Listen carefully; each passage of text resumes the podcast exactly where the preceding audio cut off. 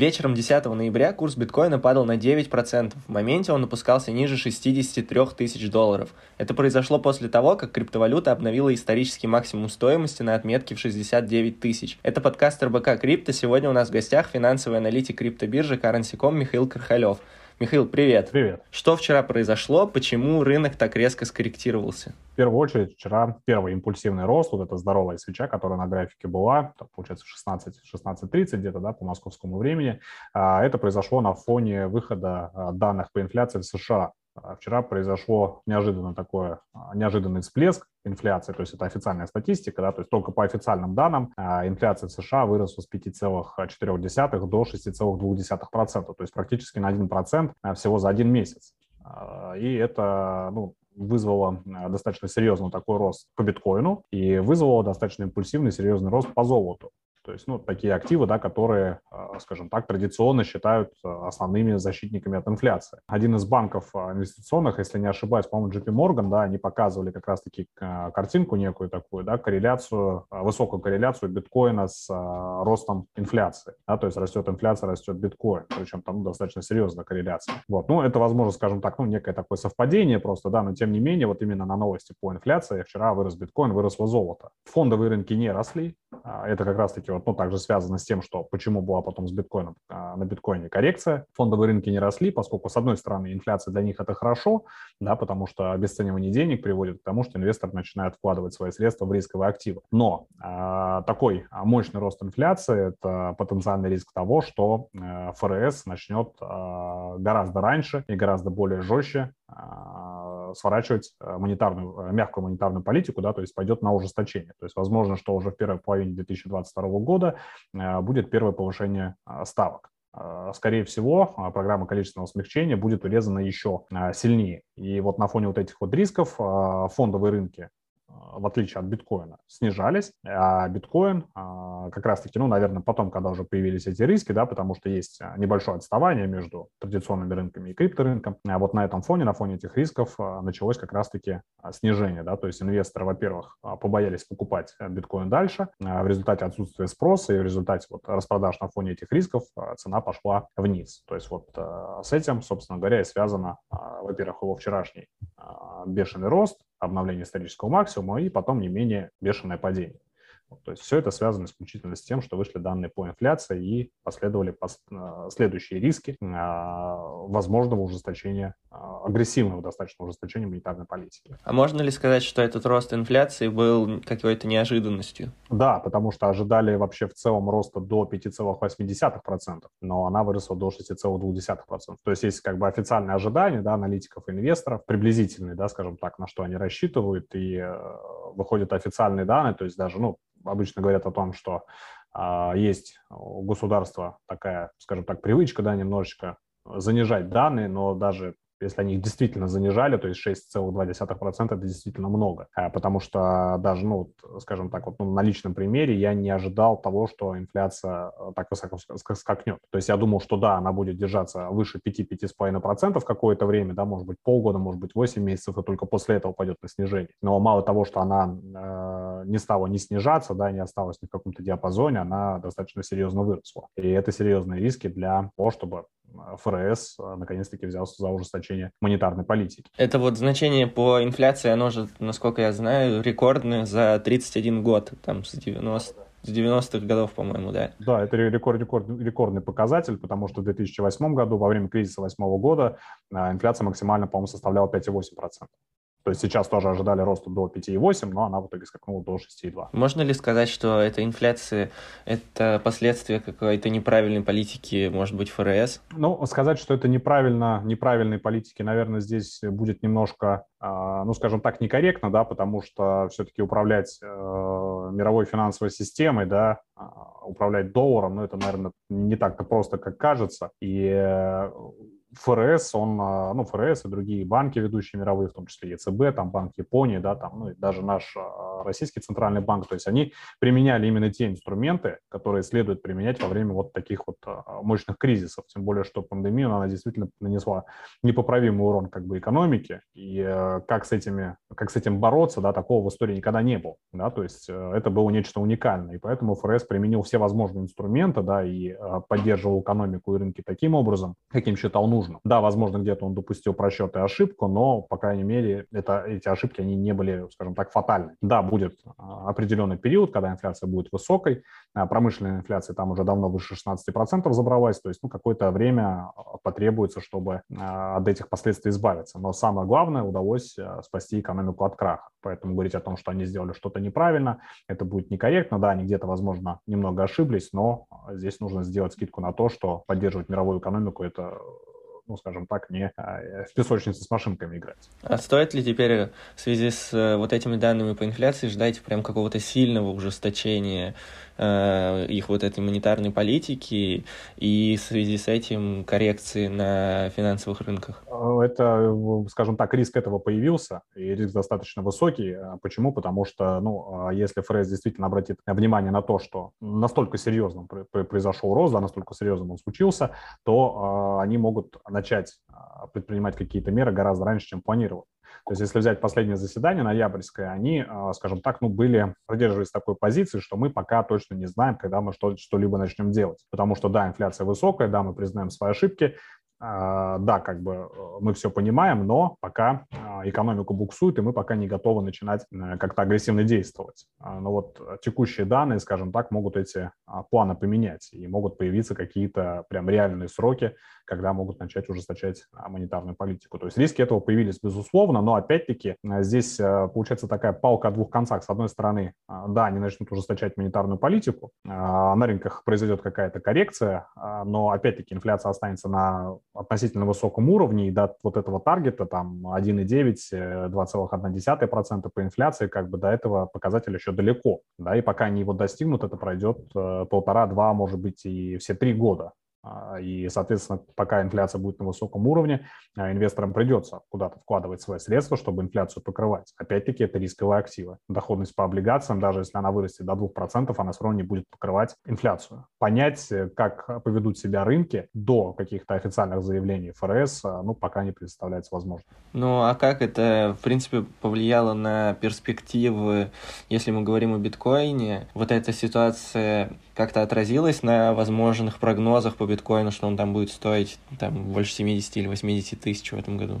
Сложно сказать, но э, как бы пока, а, пока вот с точки зрения фундамента, пока ФРС опять-таки никаких а, действий не стал совершать, а, инфляция – это пока основной триггер для роста биткоина. То есть вот когда появится какая-то информация по поводу возможного ужесточения монетарной политики, тогда возможно, это повлияет на биткоин а, негативно. Но пока у нас есть вот состоявшийся факт, это высокая инфляция, а биткоин, как и многие рисковые активы, это а, на текущий момент, в текущих а, экономических условиях, это защитники от инфляции. В кавычках, естественно, да, но с точки зрения того, как пересекают капиталы с каких-то менее рискованных инструментов, да, то есть в более рисковые, ну, так оно и получается.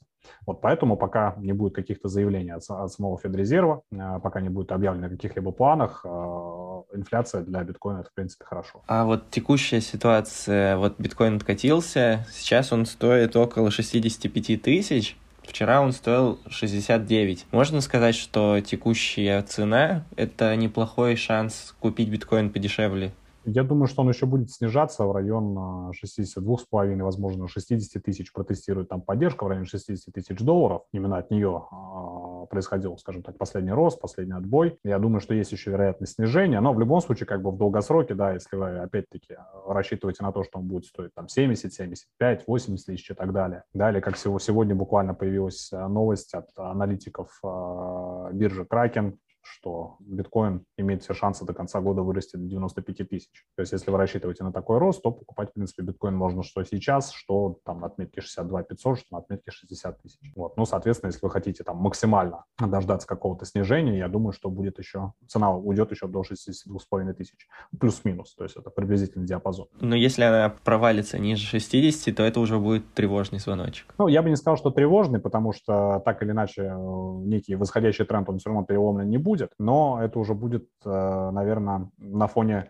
чего-то, скажем так, какого, какого-то события, да, то есть что-то на это повлияет. И вполне вероятно, ну, может быть, это как раз-таки те самые заявления ФРС по поводу ужесточений. То есть если это произойдет, и цена а, отправится ниже 60 тысяч, куда-нибудь там в районе 54, но это, наверное, уже будет а, звоночек на то, что, скажем так, длительный срок а, биткоин уйдет в боковик и уйдет в такой некий среднесрочный нисходящий тренд. Мы вот э, заговорили о биткоине по 95 тысяч до конца года. Насколько это вообще реалистично в данных, вот в данных условиях? Может ли биткоин там стоить 100 тысяч вот в ближайшие, сколько остается там полтора месяца буквально? Нет, я сомневаюсь в этом, потому что сейчас а, биткоин, ну, это такой актив, где очень много участников, в том числе крупных, которые, скажем так, ну, каждый гнут свою палку, да, то есть там свою сторону, там одеяло перетягивают, и поэтому нет у него возможности вот столь волатильно за полтора месяца там долететь до 100 тысяч. Естественно, в теории это возможно,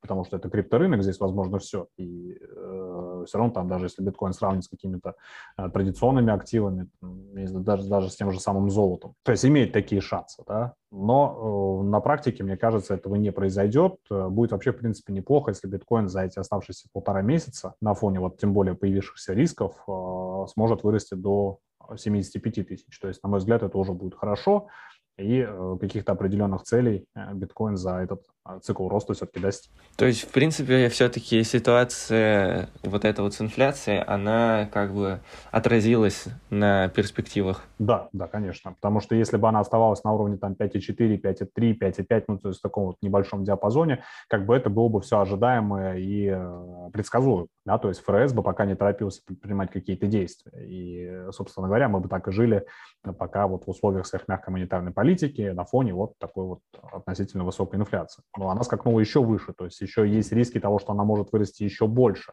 А это уже а, как раз-таки потенциал для того, чтобы а, ФРС начал очень жестко на это реагировать. И вот на фоне как раз-таки вот этих рисков, я говорю, это такая палка о двух концах. С одной стороны, это хорошо, с другой стороны, это вот риск того, что начнется ужесточение. А ужесточение – это э, снижение рисковых активов. Так, э, для того, чтобы закончить на позитивной ноте, я предлагаю вспомнить про одну из главных тем крипторынка, помимо биткоина, конечно. Это криптовалюты мемы. Они продолжают пользоваться спросом, и постоянно каждый день буквально появляются куча собачных, собачьих токенов э, по типу Shiba Ину, например, зомби Ину или пришельцы Ину и викинги Ину. То есть все это связывается как-то с Илоном Маском и с Dogecoin. И даже появился токен, который называется Doge of Elon, и за ним там следит чуть ли не больше людей, чем за BNB, если посмотреть по CoinMarketCap. И что это вообще за безумие, с чем вот это сумасшествие связано? Ну, это связано исключительно только с тем, что люди хотят э, заработать легких денег, э, в том числе и основатели этих токенов, и те, кто эти токены покупает. Э, ну, буквально вот, там, не знаю, неделю назад, да, доходило до смешного с токеном по сериалу «Игра в кальмара», да, uh-huh. то есть э, сначала там он взлетел там что-то там практически до 3000 долларов, по-моему, да, если не ошибаюсь, там 2900 или 2800 ли было, вот, и после этого он, э, ну, основатели этого токена, скажем так, объявили exit scam, да, то есть они пропали, э, токен улетел до нуля, но парадокс в том, что даже после того, как стало понятно, что это скам, что это э, мошенничество и то, что людей кинули на деньги, люди все равно продолжили покупать этот токен с нуля. То есть он стоит ноль, они его опять начали покупать. То есть, ну, я даже не знаю, какими словами как бы это описать, да, то есть, ну, если, как говорится, у человека разум, когда он э, покупает, э, уже известно о том, что этот токен ничего не стоит, и что это мошенничество, да, он все равно продолжает его покупать. Начинает ли там, да, и так далее. То есть, ну, зачем? Чего ради? То есть попытки заработать какие-то э, деньги внезапно на каком-то ну, непонятном росте. То же самое касается этих мемных токенов, всех этих собачек монеток. То есть это исключительно происходит на фоне того, что люди пытаются э, срубить так называемое халявное бабло, то есть ну, иначе это никак не описать. Никакой, естественно, ценности в этих токенах, никакого фундамента для их роста и так далее, и так далее. То есть там рассматривать в принципе нечего. То есть кто-то сможет заработать на этом, ну, молодцы. Но большая часть тех, кто свяжется с этими токенами, я думаю, что это 99,9%, они просто потеряют свои деньги. А самое забавное, что токен игра в кальмара, да, он вот падал до нуля, потом в какой-то момент он начал расти в цене, потому что его как бы продолжили скупать, и его даже залистила криптобиржа Polonix, которая одно время считалась, ну, довольно такой крупной, вот, а потом она начала заниматься вот такими вещами. А потом бы. ее купил э, да. Джастин Сам. Джастин да. Сам. Джастин Скам, как его уже Джастин Скам, да. да, его называют. Поэтому ничего в этом удивительного нет. Я даже не удивлюсь, если это было как-то создано при его поддержке. А стоит ли пытаться в это лезть? Вот если всем же хочется заработать, мне кажется, что это очень легкие деньги. То есть даже, казалось бы, это полный скам, который обвалился, но все равно даже люди, которые купили его там по, по нулям, они смогли какие-то иксы сделать даже на полном скаме за счет того, что его залистил там Полоникс условно. Ну нет, такой лезть, конечно, никогда не нужно. Я думаю, что ну, в любом случае за такими подобными вещами стоит какая-то определенная группа лиц, которые продолжают на этом как-то хайповать так далее. То есть, ну, лезть в этом ни в коем случае не нужно. То есть, э, мне, скажем так, ну, нельзя давать какие-либо рекомендации, но я настоятельно рекомендую в такие проекты лезть, не лезть вообще в принципе. То есть даже не смотреть в ту сторону. И тем более не пытаться понять, почему этот рост происходит. Это, ну, просто, скажем так, про противоестественно этим заниматься. Вот на этой прекрасной ноте я предлагаю закончить. Спасибо большое, было очень интересно. Пока-пока.